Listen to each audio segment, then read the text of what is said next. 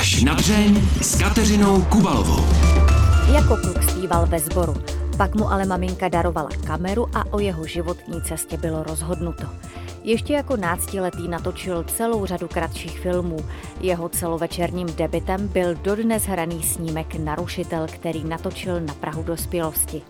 Co pro něj film znamená a proč jeho nejnovější snímek bude o manipulaci? I o tom bude za chvíli řeč.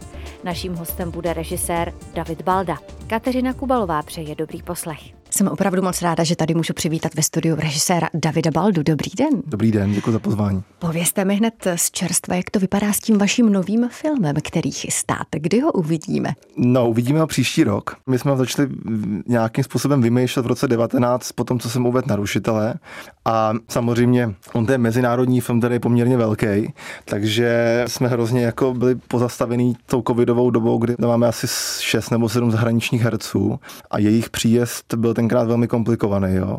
Takže to se muselo posouvat, několikrát to zastavil, teďka se to podařilo letos zase rozhejbat, máme natočenou víc než půlku filmu, no a budeme dotáčet brzy a, a potom hurá do kina, už čtyři roky na tom dělám, takže už se takže těším jaro na nebo léto 2024? Léto nebo podzim, takhle spíš. Tak.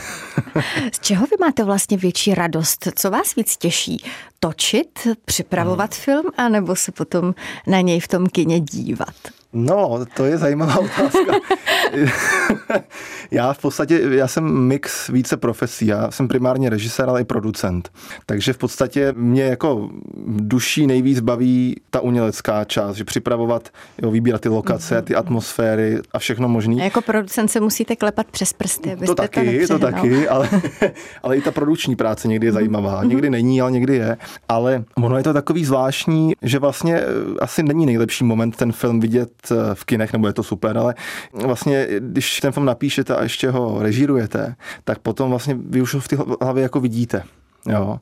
Takže ono to pak není až takový překvápko v tom kině, jo. protože vlastně tím, že ten režisér s tím žije od představ po hrubý materiál střih, mm-hmm. tak vlastně už vidí nějakou dobu, s tím tráví ten život s tím filmem, takže pak je to takový spíš jako v tom kině povedlo se to a teď co ty diváci na to řeknou. Jak moc se vlastně lišívá ten film, mm-hmm. který vy jste viděl v té své hlavě od toho, co já třeba uvidím v tom kině? No, dramaticky, ale jak v čem, jo? Ono většinou je to lepší, ten výsledek, než máte představu. Jo, ale někdy třeba si představíte na ty lokaci, že něco uděláte a pak tam přijdete a zjistíte, že to vlastně není technicky možný. Třeba jo, některé věci, jo, že je to taková představa, ale na tom je krásný ten proces, že musím citovat Zdeňka Polrajcha, když on říká vždycky, že na vaření je nejdůležitější příprava, tak tady to je stejně samozřejmě.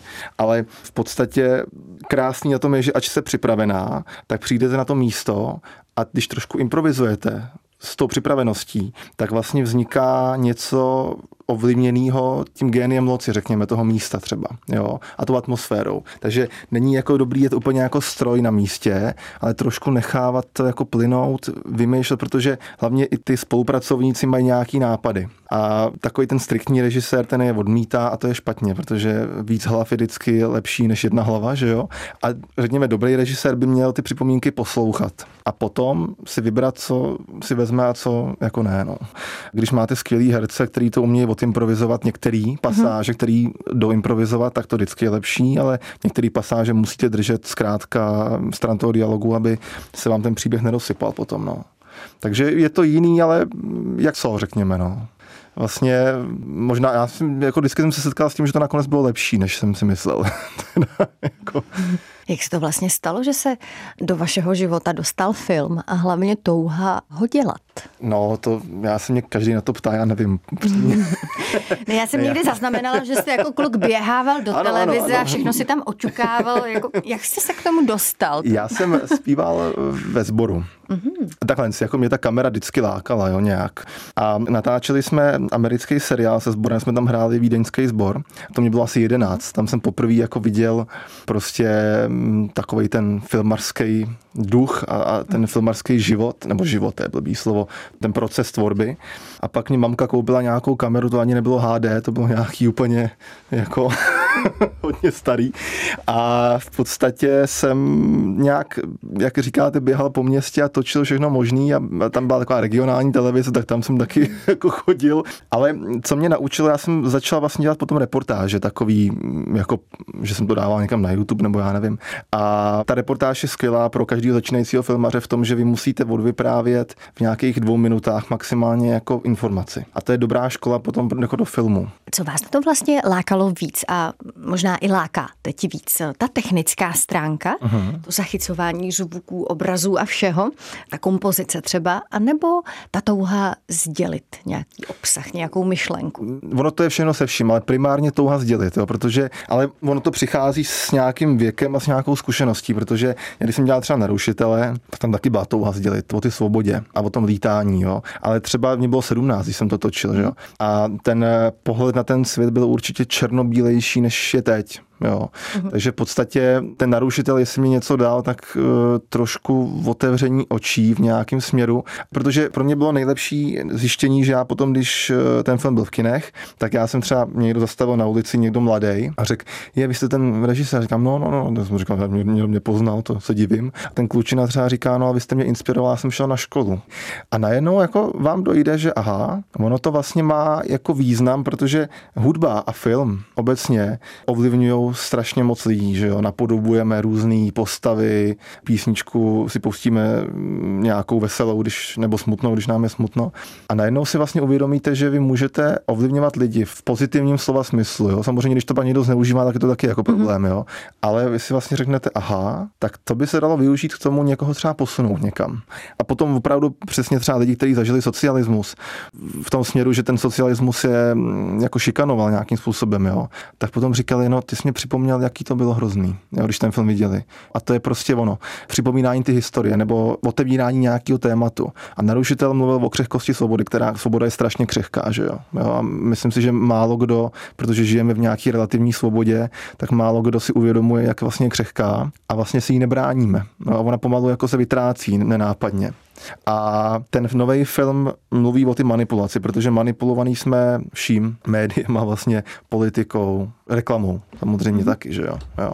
A vlastně ten nový film má za úkol ukázat tu manipulaci na nějakým vzorci, který je nadčasový. To jsou ty tajné spolky a takovéhle věci, protože když se na to podíváte za 20 let, tak tam ty vzorce, ty manipulace pořád budou fungovat, jo. A ten cíl je, aby ten divák odcházel z kina a když se to povede u jednoho procenta diváků, tak to bude úspěch, upřímně, jo a budou říkat, no pozor, tak to je pravda, já tu manipulaci cítím, tak já se zamyslím nad tím, jak se na ní dá pozor. Jo. Ale ono, já neprosazuju, aby se dělali jenom hodnotový filmy, jo, protože když děláte komedii, dobrou komedii, ne nějakou takovou mm, jako špatnou, to řekl slušně, ale když děláte inteligentní komedii, řekněme, no tak dáváte lidem smích, že jo. A ten smích zase jako prodlužuje život. Takže já si myslím, že hromada filmařů starší generace, který bývali skvělí, už na to zapomněli tady na to, nebo rezignovali možná ne všichni samozřejmě, někteří. A mladí filmaři, co já tak setkávám, tak ty spíš baví ten červený koberec a to, že někam jdou a, a jo, ty seš režisér, ty seš tohle, jo. A vlastně zapomínají na to, že se dá posouvat ta společnost tou tvorbou, jo. ale když to budeme dělat nás pár, tak to nebude fungovat, to musí dělat všichni, že jo. Protože prostě ten můj film ovlivní pár lidí, ale neovlivní celou společnost samozřejmě, to by ho museli vidět všichni. Že? Říká režisér David Balda. Já bych se ještě vrátila k tomu filmařskému řemeslu. Co musí člověk mít, aby se mohl stát režisérem? Dá se to všechno naučit, anebo musí mít člověk nějaké speciální vidění, cítění? Jak to je? Je to hodně o citu určitě, hmm. jo. A je to o talentu, si myslím, do velké míry a jako bez debaty je to o tom, co člověk jako umí, jo. Ale já si nemyslím, že vstupenka k tomu být režisérem je chodit na filmovou školu, jo. To si myslím, že vůbec ne. Já si myslím, že praxe vás naučí. A když se podíváte na, když mluví velký režiséři světoví, tak říkají, nejlepší škola je natočit film. Jo, a je to pravda, protože já jsem udělal středometrážních filmů víc, předtím, než jsem měl narušitele. Tak vy jste začínal už někdy v nějakých 13 letech, no, jako kameru z ruky už nepustil. Jo, ale ono vás to vlastně naučí. Ale důležitý hrozně je, a to si myslím, že by měl každý začínající filmař vědět, je, že přijímat tu kritiku od mm-hmm. lidí. Ale opravdu, když vás kritizuje někdo, kdo vás kritizuje, protože třeba závidí, tak to pouštějte jako z hlavy, jo. To prostě, nebo někteří kritici víme, čeho se napijou, než jdou psát kritiky, jo. Takže tady to bych si jako nebral. Ale když je to někdo, kdo přijde s konstruktivní kritikou a řekne, no hele, ono to tady moc jako nefunguje, ale možná by to fungovalo kdyby. A třeba řekne úplnou blbost ten člověk, ale myslí to dobře. A v ten moment je potřeba se nad tím zamyslet, jo. A připustit si ty vlastní chyby, jo. Když si člověk připustí ty chyby na tom svém filmu, a já jsem chodil třeba, a to musím říct, že tenkrát v těch 18 bylo hodně složitý pro mě, protože jsem si kupoval lístky na narušitele do kina a sledoval jsem reakce lidí při těch mm-hmm. scénách. Jo, samozřejmě s tím pak už nic neuděláte, ten film už je v kinech, jo. Ale je to ta škola. Charlie Chaplin tak ten pouštěl ty scénky a, a měřil na stopkách, jak dlouho se lidi smějou. Nedávno jsem tu měla filmařku Evu Toulovou, mm. Matěj Chlupáčka a stejně jako vy, i oni říkají, že se má točit hlavně o tom, co člověka opravdu zajímá. Co on sám bere jako velké téma. To je mm-hmm. docela, řekla bych, sympatický trend u vás, ano, mladých ano, filmařů. Ano, ano, ano. Jaká je vlastně mezi vámi, mladými filmaři, atmosféra? Jste konkurenti nebo mm, přátelé? Nemyslím si, že jsme konkurenti. Já úplně jakoby nevím, jo, protože eh, Matěj Chlupáček je výrazně starší i Eva než já. A já nevidím bohužel, ale pojďme to brát jako, že to je jedna generace, jo. Hmm. tak já nevidím, že by nás bylo moc. Jo. Sama jste teďka řekla dvě jména, já bych stěží přišel na dalších pět. Jo. A přitom, ale je to hrozně vlastně jako daný dobou, jo, protože já jsem zván do porod různých soutěží nezávislého filmu, kde jsou právě mladí lidi, kteří začínají jako amatéři, mm-hmm. v dobrým slova smyslu. A tam, víte co, to je tolik talentovaných mladých lidí, talentovanější než jsem já, jo. Prostě opravdu jich je strašně moc a prostě skvělí lidi, ale oni prostě nedostanou tu příležitost. Protože k tomu, a to by vám potvrdil určitě i ten Matěj, když ten film chcete někam dostat, tak prostě to není o tom, že natočíte jenom film. Ono je to velmi nepříjemný a málo kdo v tom vydrží. Jo, ono se to jako zdá, ale my to asi nedáváme moc jako najevo, jako mladí filmaři, ale ta doba jako tomu nepřeje vůbec. Jo. A určití lidé se vám snaží zabránit, aby ten film se někam dostal nebo měl úspěch. Takže v podstatě myslím si, že když máte tu sílu to jako vydržet, tak to je ten klíč k tomu, jo? protože můžete být sebe lepší filmař, ale když to prostě neprosadíte a nevydržíte, tak to bude sice skvělý film a nikdo ho neuvidí. Hmm. Jo. A jak říkáte k tomu, že se má točit, nebo točíme to, co nás zajímá, určitě, myslím si, že to je správně, ale myslím si, že strašně moc témat, který by nás zajímaly ještě víc ale prostě to nejde, jo, protože dneska vám nikdo nedá peníze, tady máš milion dolarů a toč si. Jo, a je nám jedno, jestli se to vrátí. Vy musíte sehnat peníze tak, aby se vám vrátili z toho kina. Jinak můžeme napsat fantastický scénář, ale nikdy se to nenatočí. Bohužel taková je realita. Jo. Takže kdybych já chtěl udělat narušitele dvojku, nebo já nevím, nebo o socialismu, o stíhačkách znova, tak je to odsouzený k zániku okamžitě, protože na to vám nikdo peníze nedá, ani ty peníze zpátky nevydělá. Můj názor, že jediná cesta, jak udělat v Česku velký film, který se zaplatí, je udělat ho mezinárodně se s českou stopou, zůstat věrný té svojí rodné krajině, ale mezinárodně, protože to český publikum není natolik objemný, aby to dokázalo vrátit zpátky. Vy jste do světa showbiznesu rovnýma nohama skočil právě tím filmem Narušitel. Ano, ano. Co bylo největší překvápko? celý. Já jsem nikdy si nedbal na nějaký ty červený koberce a tady hmm. to, jo, mě fakt jako zajímal ten film, jo. Ale vy tam jdete s nějakou takovou iluzí, protože když ten film vyrábíte a, a vlastně ještě nejste, já to řeknu možná to bude znít namachrovaně, ale když ještě nejste konkurence nebo nebezpečný, jo, pro ty ostatní, tak jsou to úsměvy, objímání, ahoj, tohle. A pak najednou, jako když, eh, aha, tak on to do toho kina dostal, tak najednou na něj. se otočí ta tvář, jo, a najednou to je eh, v podstatě úplný zjištění hrůzy. Za prvý, pozor, nemluvím o všech, jo, já znám z toho oboru mnoho lidí, kteří jsou skvělí, ale mnoho lidí prostě, který společnost vnímá jako inspiraci nebo jako vzory, tak ve finále jsou jako prázdní, jo.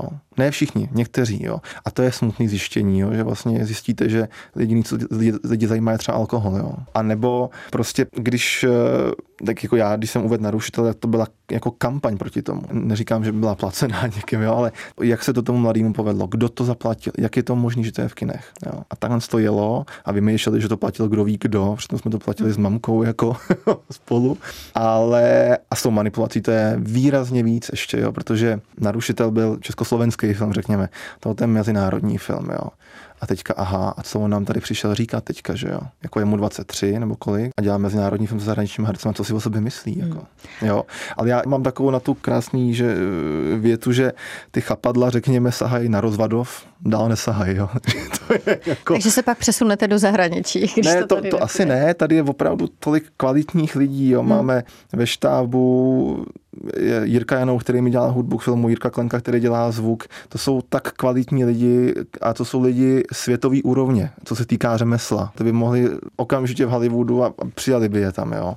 A proto vlastně nechci odcházet z těch Čech, protože tady ty lidi jsou velmi kvalitní, ale nevidím důvod dělat filmy jenom pro Česko. Máte nějakou metodu, jak v tom světě showbiznesu, který jste nám teď tak trošku vykreslil v černých barvách, přežít, udržet si osobitost, jak se tam nerozplynout jenom nějakého toho člověka, který no, chodí po červeném to... koberci a pije to šampíčko. To se na to odpověděla sama, udržet si tu osobitost. To Ale je ten jak? klíč. No prostě nebejt ten falešný kamarád s nima, jo. Vycejtit nějak, kdo to myslí upřímně, kdo to nemyslí upřímně hmm. a nesnažit se vnucovat těm, kteří to nemyslí upřímně, jo. Protože v každém průmyslu je dobrý a špatný. Filmový průmysl má jednu nevýhodu a to je to, že tam všichni umí dobře hrát. Takže na to přijdete mnohem později, na tu faleš. Jo? Ale myslím si, že když si zachováte tu osobitost tím, že se nekamarádíte s těma, kteří jsou falešní a chtějí vám ublížit a nechodíte na ty večírky a nepřestíráte tam právě tu povrchnost, tak eh, to je ten klíč. Já si myslím, že prostě i kdyby cokoliv, tak když uděláte dobrý film a dostanete ho do toho kina, tak ten divák je rozhodující. Jo? I kdyby se sešel celý show business někde a něco si domlouvali, toho diváka to nezajímá. Divák má svůj názor, a ten divák prostě ve finále stejně chce vidět dobrý film. To je, proč ta kultura vždycky přežije. Bohužel ty nároky se snižují, jo? že těm lidem stačí míň a míň a za to můžou víceméně ale ty filmaři, jo? protože oni si v určitý moment řekli, že ono to stačí. Jo? Bojí se nasadit tu laťku, víš? Já si myslím, že se nebojí, spíš je to prostě jednodušší udělat jakoby to zamíní, zamíň peněz, je to rychlejší, uděláte toho víc. A ne všichni samozřejmě, já můžu mluvit, vezmeme třeba Petr Nikolaj, fantastický režisér, kvalitní, jo, lidice, příběh Kmotra, jo. Tady máme plejádu režisérů, kteří jsou fenomenální, jako jo. Ale bohužel si myslím, že by chtěli točit filmy nějakým jiným tématu a bohužel pak tam naráží na tu finanční stránku často. No. Říká režisér David Balda. Režisér David Balda už tady několikrát zmínil manipulaci, která je hlavním tématem jeho nového filmu, který právě finišuje. Proč právě ta manipulace? Máte s ní vy sám nějaké špatné zkušenosti nebo proč vás napadla? Primární bylo, že když jsem si uvědomil, o čem byl narušitel, nebo to jsem věděl od začátku, a když jsem si na, jako sednul a řekl, dobře, tady to bylo o svobodě, tak kam dál se dá to vzít? A to je právě manipulace. Jo. A my jsme pak začali se scházet s různýma lidma, kteří odcházeli nebo odešli ze, ze sekta společenství. Bylo velmi napínavý, jsme se jako báli o život chvíli, bez mm-hmm. telefonu, jenom s notýskem, jo, a někde, mm-hmm. někde na vesnici, no děsivý. A vyzvídat od těch lidí vlastně, co se tam jako dělo. A potom ještě nám pomohl eh, teďka poměrně mediálně proběhlý Tomáš Petráček, kněz. A v podstatě bylo hrozně zajímavé zjištění, jak někteří lidé dokážou klasicky klasický manipulační vzorec, napasovat takových těch mysteriózních sektářských, jo, že vlastně uvěříte úplnému nesmyslu, ale jenom kvůli tomu, že to má takový ten, jo, že to je nějaký řád, že mají nějaký tajemství, že mají prsten, jo? že vlastně ty lidi se nechají jako opít, mm-hmm. tady to jsou povrchní věci a přitom to gro je vždycky stejný, má zmanipulovat, buď to z vás vytáhnout peníze, nebo z vás vytáhnout prospěch, jo? protože hromada společenství jim nejde ani tak jako o prachy, ale spíš o, o to, že mají třeba mezi sebou nějakého soudce nebo něco takového. Jo? To se taky děje. Jeden kněz, který ho nemůžu jmenovat, nám říkal taky informace, já jsem v tom mohl teda nahrát. A na ty nahrávce, když jsem se to pouštěl, tak je, tam je můj hlas několikrát, já říkám, to se děje v Česku, opravdu. Jo. Prostě tady se děje stran tady těch věcí tolik toho, že kdybych to toho filmu dal všechno, jsem to dal asi desetinu, by tomu nikdo nevěřil. jako jo. Ale my to stavíme na elitním společenství, ne vyloženě na sektě, protože sekta musí mít nějaký religiózní jako mm, základ. Jo. A myslím si, že ten divák za prvýho to může bavit, protože kdybych to udělal o médiích, o politice, tak je to buď to je to lokální, nebo je to časově omezený. A tohle to je taková ta atmosféra, která baví mladou, i střední, i starší generaci. A zároveň si myslím, že když se na to budete trošku soustředit, tak tam ty vzorce vlastně objevíte. Uh-huh. Jo? A myslím si, že tam jako se i hromada lidí pozná, jo? že tam je i jako hodně vzorců lidských jako charakterů, což je zajímavý a scénář je skvělý, což můžu říct, protože jsem ho nepsal jenom já, bych to nemohl říct samozřejmě. My jsme právě to psali v takovém složení jako čtyř lidí, od nejmladšího jsem byl já, po našeho kolegu, kterým bylo 70, takže tam vlastně je takový i rozptyl jako generační jo, v tom scénáři. Máte teď potom, co jste všechno tohleto zjistil o manipulaci, strach právě z ní? Vůbec, ne? ne, ne, ne, vůbec. Protože Myslíte, si... že byste se ubránil? Jo, já si myslím, že vlastně jak já s tím filmem žiju čtyři roky a s tím tématem, tak vlastně ji dokážu nějakým způsobem rozpoznat. Ono nejtěžší na tom vždycky je, kdy ta manipulace se jako prozradí. Když je to nějaká sofistikovaná manipulace, tak prostě se může prozradit, až když už je pozdě pro vás. Jakoby, hmm, a nebo taky nikdy. A nebo taky nikdy. No, hmm. Přesně tak, jo. Jak jste před chvílí řekl, tak teď jste čtyři roky žil a stále žijete manipulací předtím nějakých x let zase tématem svobody, ano. narušitelem. Jak to děláte? abyste žil chvíli i třeba sám pro sebe, abyste nebyl jenom zanořený do těch témat, které chystáte a natáčíte. No, ono to nejde moc, jo, protože já kdybych dělal nějaký jednoduchý český film, tak to vyfrknete rovnou a, a jdete dál, jo, ale tohle Do toho by byste je... ale nešel. No asi ne, no. Možná tak třeba, až, až budu starý, tak nějaký udělám jako jeden, jen tak jako pro pobavení, ale jestli ještě budu teda točit v té době. Ale ten, ten film je opravdu, jo, on se natáčel z půlky v Itálii nebo ze třetiny. Je to opravdu velmi, ten film velký, jo, a nejde o produkci, o stopáž, ale třeba i o tu symboliku, tam je velmi bohatá symbolika, jo. Vymyslená přímo pro ten film, speciální společenství, s speciálníma symbolama, takže ona, ta práce vlastně ty čtyři roky na denní bázi s tím, jo, ono se to jako nezdá, je. Těžko se od toho utíká samozřejmě, jo, takže, takže spíš, a mě to baví, jako já, je to můj život, jako já, jako to cítím jako nějaký svůj úkol prostě dělat nějaký umění, který může někomu pomoct nebo někomu ovlivnit a tak k tomu přistupuju, no. Kdybyste z nějakého důvodu měl za úkol natočit autobiografický film, jak by se jmenoval? Kdo by vás hrál? Jako, ježiš, to já to nemůžu, to nemůžu točit o sobě, nebo no, jako, nejsem tak eh, ještě zkušený a tak mm, dobrý režisér, aby se u mě mohli točit filmy, to ani náhodou, ale mě by spíš zajímalo natočit o někom film. A ten někdo by byl Karel Kryl, ale ono to bohužel není tak jednoduchý, jo, a to by se muselo dělat vyloženě pro Čechy, že jo, jo, protože je otázka, do jaký míry by se ty geniální texty dali prostě přelouskat do angličtiny, to nevím, jo. A je otázka, jestli tady existuje někdo, kdo by ho mohl zahrát ve finále, jo byl jako jediný, že jo? jo. Protože si myslím, že když si člověk pustí nějaký krylový myšlenky nebo texty, tak tomu to prostě pořád jako platí, což je vlastně hrozně smutný, že jo? Jaké další osobnosti vás, kromě Karla Kryla, takhle ovlivnili? No, tak eh, mě ovlivnili režiséři hlavně, že jo? Hmm. Jako Miloš Forman, Martin Scorsese, americký režisér, geniální. A ono je 80, že jo?